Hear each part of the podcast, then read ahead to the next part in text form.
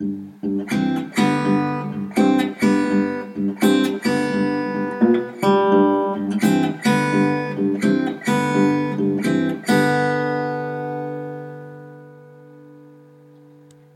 to the TIEF podcast, where we interview registrars and former registrars about their experience on the UK Public Health Specialty Training Scheme.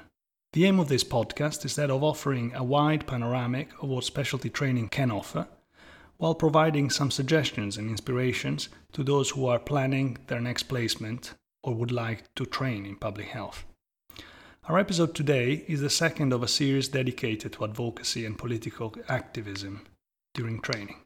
Last month, we interviewed a trade union representative from the BMA, Kitty Mohan, and today we have instead a pure politician, Suzanne Bartington, a trainee in the West Midlands who has been involved with the Conservative Party for many years. She's an Oxfordshire County Councillor for Witney, where she lives, and she stood as Conservative Party candidate for the Oxford East parliamentary constituency at the last general elections. Welcome, Suzanne. I gave a brief introduction of your political career, but would you like to introduce yourself for our listeners? Yes, thank you.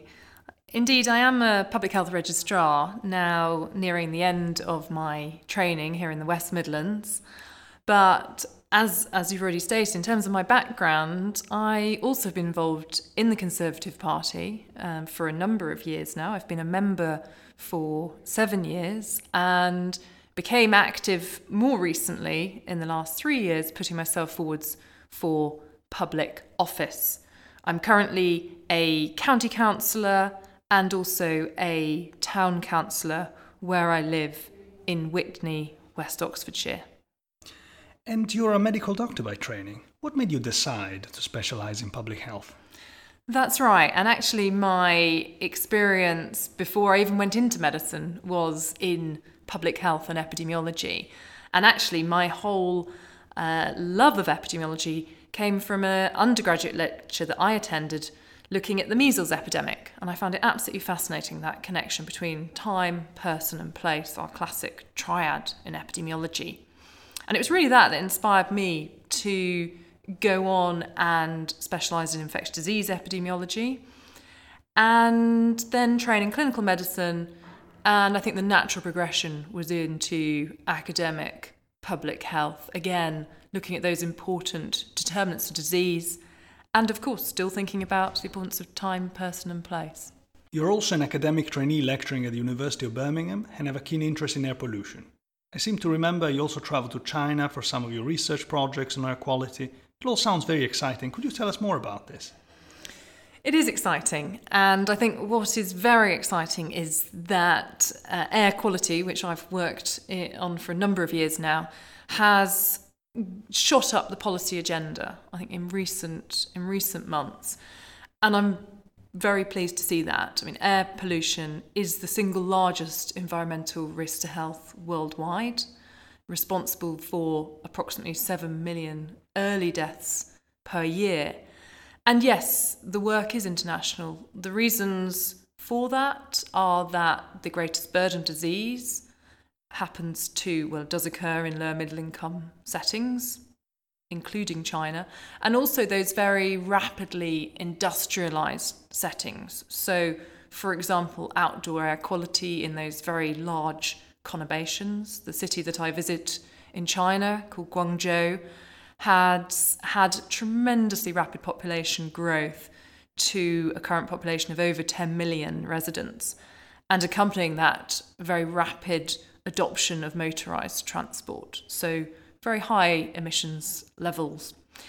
And my policy interest is actually air quality interventions to reduce pollution, and that has taken me to East Africa, so Rwanda, Kenya, Uganda, Tanzania, where we have projects looking at interventions to address both indoor and outdoor air quality.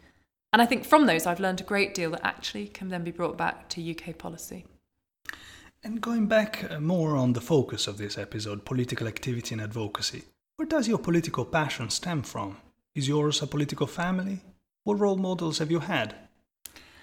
I think I'm an unlikely politician, and it certainly was never something which I grew up aspiring to go into as a career.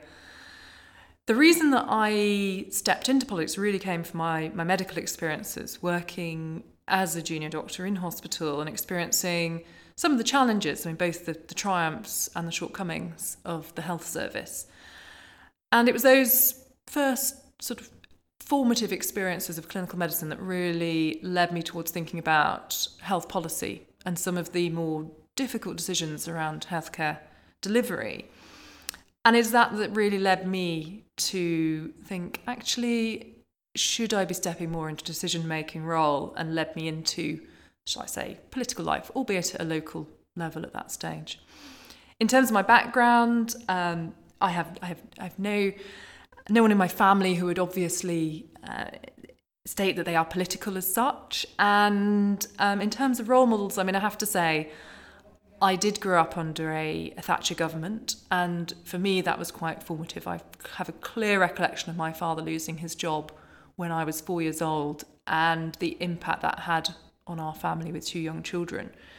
And that was in 1984. And through the Enterprise Allowance Scheme, my parents were able to set up their own small company at home. And I'm pleased to say 30 years later, that, that company is now providing over 100 local jobs. And I think through that story, I developed the certainly my alignment with core conservative values and those of aspiration, ambition, and opportunity. And were your classmates in university as keen as you are to engage in representative activities? That's an interesting question. And uh, I, as an undergraduate, certainly, although I was interested in political activism and lobbying, I wasn't actively participating. I thought it was important to train as a scientist and felt that for me anyway that was my primary aim at that time. However, those around me were engaged, and I think that there was a level of um, activism, and I think that that is, I think it's important, and I think it's a very historically that's been a very important part of being a student, and I think exploring one's own political alignment at that phase as well is is very important. But I myself, uh, as I said, I came into it a little bit later on. So, as we said, you're an elected councillor. Much has been said of the radical change represented by the move of public health to local authority. And given that you're wearing both hats in two different contexts, what are your thoughts on this? Has it been a positive move for public health? So, I'm a obviously post Health and Social Care Act public health registrar. So, I've really come into public health training from where it is now, where I, compared to where it was before. And yes, in my two roles, I have been able to see this from a different perspective. And I've also been able to experience many of the benefits. I mean, for example, when I was a registrar in a county council setting, I was able to liaise with planning teams, those working in other areas of both voluntary and third sector activities, which I think are very important to link up with public health. I think one of the the major changes, and that which I hear discussed at length, is obviously it has become inevitably in a politicized environment. And again, I see that from the other side. So the the role in terms of thinking about where does the political balance lie, where the volatility is, where the process of collective decision making can actually impact upon final policies. However, I think that that structure does offer tremendous potential advantages for public health, and I think those have been exploited more so in some places than others. Certainly, where I'm at Oxfordshire County Council as a councillor, I have seen some excellent joined up work between our, our, public health teams, our planning teams, for example. I do a lot of work on cycling and walking strategies, and I think that is tremendously beneficial to really take a much broader approach about health beyond the NHS. And have you ever encountered situations where you had to deal with a conflict of interest because of your double role? Certainly. What, what I've struggled with in my political life is the firstly the lack of an evidence base and secondly the very fast paced pressured decision making Whipped votes are another issue. So, for example, I may be put in a situation whereby there'll be a, a whipped Conservative vote on a particular issue, and I often think, can I put my name to something if it doesn't necessarily, from a values perspective, for public health, can it be justified? And on a number of occasions, my solution in that has to, been to be to abstain from that particular vote. But at the same time, I've also seen the opportunity to apply much of what I have learned in public health. So, for example, what is the opportunity cost of a council works team taking on a new project? What's the equity of provision for a new leisure service? Should we develop a new car park for a local employer or invest in a cycleway to ease traffic congestion? And these are questions which we as councillors are constantly debating and considering. And I think for that, actually having the public health insight has been tremendously beneficial. I know this is a broad question, but what have you learned during your work as a representative? How was the experience of door to door campaigning, for example? I really enjoy door to door campaigning and I have learned a great deal, I think, about people from all sorts of backgrounds, walks of life. I think it's fascinating to have a window into people's lives. And I've been out campaigning in very deprived areas, for example, Blackbird Leys in Oxford, through to very affluent areas in leafy West Oxfordshire. And it's always interesting to hear what is on people's minds and to be able to try and take on their issues. In some ways, it's quite similar to clinical medicine. You are there to try and solve their problems. Sometimes you can't, which is difficult. But ultimately, I think what a, a representative should be is, is out there in the community talking to people. I know last year at the general election, I knocked on 18,000 doors in five weeks, so you can imagine how many conversations we had. And do you think activism, union representation, advocacy should have a more prominent role in the training? Yes, I do see a role for that. Certainly, I've seen the influence of it as, as a, as a councillor and decision maker. An example would be a petition delivered to full council with media coverage. I've seen the impact that that type of activity will have on decision makers and the way that they approach an issue. And certainly, I've seen that with air quality and more recently, plastics would be good examples from Oxfordshire. And I do think that, yes, advocacy, lobbying is a really important process and engagement with that decision making process. If we heard more about obesity, for example, I think there would be a great deal more pressure for our local decision makers to act. However, I qualify that because I still obviously do think it's really important that public health professionals are able to understand an evidence base, are able to synthesize that evidence and construct an argument around scientific evidence. That's very important. And do you believe that recent generations of medics and public health professionals do understand the importance of actively engaging with the political process? So, for example, do you believe that public health professionals are becoming less or more vocal, less or more independent, and less or more able to take a political stand as advocates of the population since the move to local authorities? I think that it is a very different environment for public health, and certainly from, from those I've spoken to who were engaged in public health in an NHS setting have had some frustrations at the some of the sensitivities around operating in a political environment. Now, at the same time, though, I think that the potential benefits outweigh um, those disadvantages. And actually, I see a tremendous scope because of local authority really being the place based decision maker. Controlling a very large local budget, that actually there's a tremendous amount of opportunity to influence uh, health and social outcomes and well-being, and ultimately that's what we want to do. And do you think the public health professional community is doing enough to advocate or to train others how to advocate and influence big policy direction changes like setting limit for emissions or combating climate change? I think it could do more as a collective community. Certainly, I think we can learn a lot from those very strong lobby groups, Client Earth being a classic example of the successful litigation that they have brought against the UK government and the, the traction that they have gained, the media and policy coverage. I think for air quality, we can also learn from that.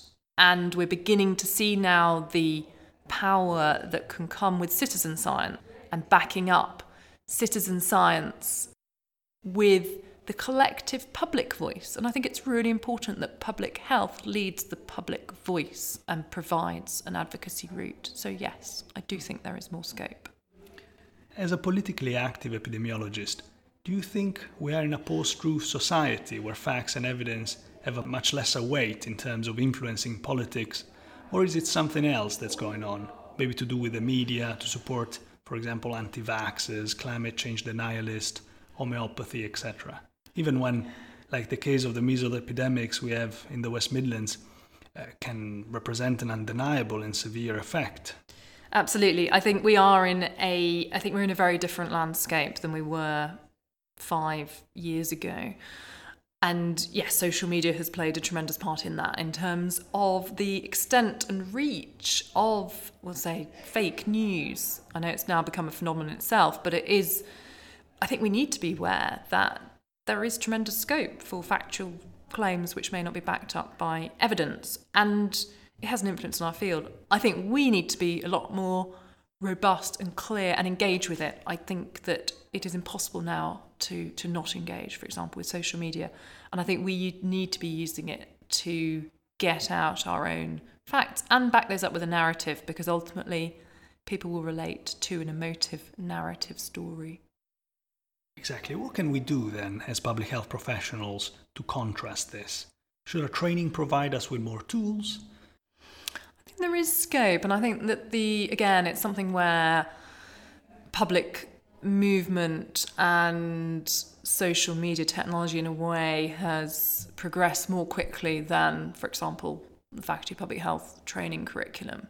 And I do think there are unmet needs in that regard, which I hope that, you know, I hope the faculty, I certainly know they're aware of that, and I really hope that the training itself will evolve to meet that. And it's not the only professional field. I would say exactly the same for both clinical medicine, and, and indeed other areas within science.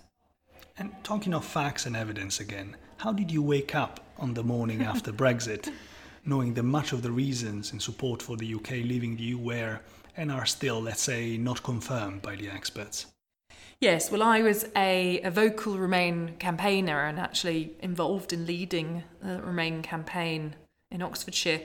I was awake that night. I was at the count watching those ballots stack up and it was in it was a difficult night it was and i think it sent a sort of ripple of um, shock through the country um, and not just among those who were remain campaigners but i think there's you know there's been a significant impact.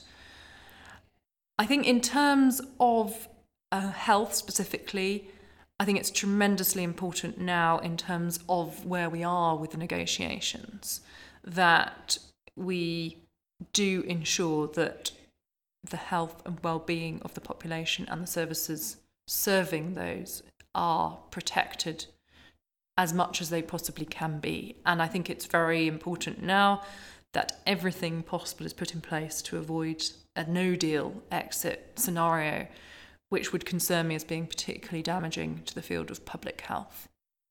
And you're a keen and effective debater. And I invite our listeners to go and watch the recording of the debate you delivered at the Oxford University Debating Society, I think, alongside an array of heavyweight political speakers. Do you think that being able to put forward an argument well, craft a convincing narrative, and debate in public are fundamental skills that should be part of the training curriculum of public health registrars? If so, in what ways could these skills ideally be developed? That's a really, it's a very interesting point. And yes, I do think that crafting an argument should be a core, really a core component of public health training because essentially it's all about communication. And I think that the public health community has got a really important role in translating the evidence into something which is able to be understood by the public. And it's something which I myself have had to have help training with. Um, we as politicians tend to talk a lot about infrastructure. I've needed to reframe that and talk about better roads as an example. And I think it's really important that we're able to clearly convey quite complex concepts. And I do think that in public health, we often can um, step back from that. In terms of the training, I think a advocacy component could include some of those important skills about both forming and articulating an argument. And certainly, I think that would be a welcome addition to training. So, next uh, next month, debating club in public health, and uh, this is probably a curveball. We didn't discuss this, but um, speaking with a fellow registrar, I heard her complain that some some of us confuse debate, discussion, disagreement with undesirable conflict and actively tend to avoid it. Is conflict always bad, or especially in our profession, should we learn to embrace it as a creative force in democratic societies? I think conflict is a very healthy part of um, a multi party democracy. And I think that we as a professional body would be risk being naive if we are unable to accept and engage with that. However, I you know I do think that conflict should be done in a constructive way, and in fact, I think some of our best decision making comes through multi-party dialogue, cross-party policies, and certainly I've seen that, and some of our most uh, effective policies have come through cross-party consensus, and that's something which I always strive to try and achieve is, is a cross-party consensus. And I think the wider that that dialogue can be with the inputs to it, the better policy you get as an outcome. So, yes, I do think conflict can be healthy, but I think it needs to be managed. What I don't do dislike is the extent of abuse and intimidation that has now infiltrated some of our political activity. And I very much welcome, in fact, the current um, inquiry into the extent of that abuse and indeed looking at ways in which to legislate and protect because I do think it can go too far. And what advice would you give to a public health trainee that wanted to gain some political advocacy experience and skills? Is it necessary to go part time to cover certain roles? I would say go for it. I think that public health actually is a fantastic grounding for entering into political life. It gives you a very broad range of skills, as we've already said, and uh, very useful insights and understanding into handling data, being able to respond quickly to a briefing, for example. I found it's been a, a really quite um, you know mutually beneficial skill set. In terms of actually time management, yes, that is a challenge. I mean, I've been relatively fortunate to be able to stay full time here, partly because I'm on a university contract and that has specific requirement for public duties, and actually, it's something which is in, encouraged to be in public life. Obviously, for those working in a local authority environment, there is understandably restriction upon political activity because of the requirement to be neutral. So I think it is it does require some careful planning and some careful decisions to be made. But I do think it is possible to combine the two, and actually, ultimately, I think it's helped my public health training. And apart from, let's call them extracurricular activities, what rotations and placements have you enjoyed the most? I think for me, it would have to be being here at the University of Birmingham. I've been really fortunate here. I've had a fantastic team to work with. We have had some you know, tremendous experiences working with our international partners, and that has been very challenging but very enjoyable to work with our and particularly our partners in East Africa. I think probably a highlight for me also would be the students that I supervise. For example, an undergraduate medical student who went out to Rwanda to do a project, tremendous challenges, field work, but came back having learned a great deal. And for me, that was really satisfying to see. From your experience at the frontier of policy and reform, and also as a local BMA representative in the past, where do you think the profession is heading to? Do you agree with the pessimists that described public health as a terminal patient? And can we do more than prescribe palliative care? I think public health has something of a identity crisis at the moment, and I think that has. I think that's partly been changes to the professional training context, but also the environment in which it's working. And I think it's has struggled with that. I mean, I still find that very few people are aware of what public health is, what public health does, when actually we know that over 80% of health is determined outside the medical setting. And I think it's got a crucial role. I mean, I think it's got an absolutely critical role in terms of the future sustainability of the health service.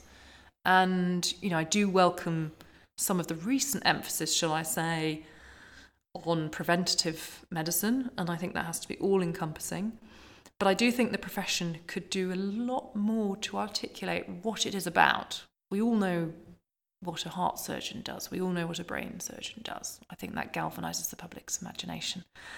I think we could actually do that for public health if we worked a bit harder to achieve it. I agree. And you also did a PhD during the training.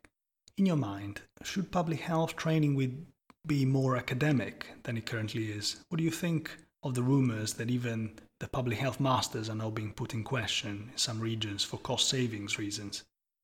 I think public health is inevitably and inherently an academic subject, and I think those core principles that one learns during the academic phase of training, whether that that be through a master's in public health or as I did an MSc in epidemiology, I think they're really important. And as I said, you know, we, we come back to those regularly again and again. So I, I do think that is important. I think increasingly we're seeing people come into public health who either have a pre-existing master's qualification or who have, for example, you know, completed higher academic training. And I think that the training program needs to enable the flexibility of academic training as well. But I mean, yes, it is, you know, we are, I think we are fortunate to have a master's in the training, but I do think it's a very important part of the training. And I think it's important that that is retained, but I think we still have flexibility for other ways to acquire those skills.